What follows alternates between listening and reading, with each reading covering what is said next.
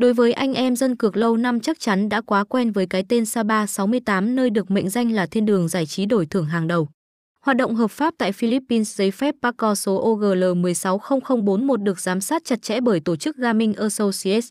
Cổng game chính thức góp mặt trên thị trường vào năm 2012 dù thời gian hoạt động đã lâu nhưng đơn vị vẫn chưa bao giờ làm mất đi vị thế của mình. Cổng cược được cấp phép hoạt động bởi các tổ chức trò chơi lớn và được bảo hộ an toàn nên người chơi có thể yên tâm đầu tư giải trí. Hiện tại đơn vị vẫn đang không ngừng đổi mới và cải tiến dịch vụ của mình để giúp cho khách cược đến đây có được những giây phút trải nghiệm hoàn hảo nhất.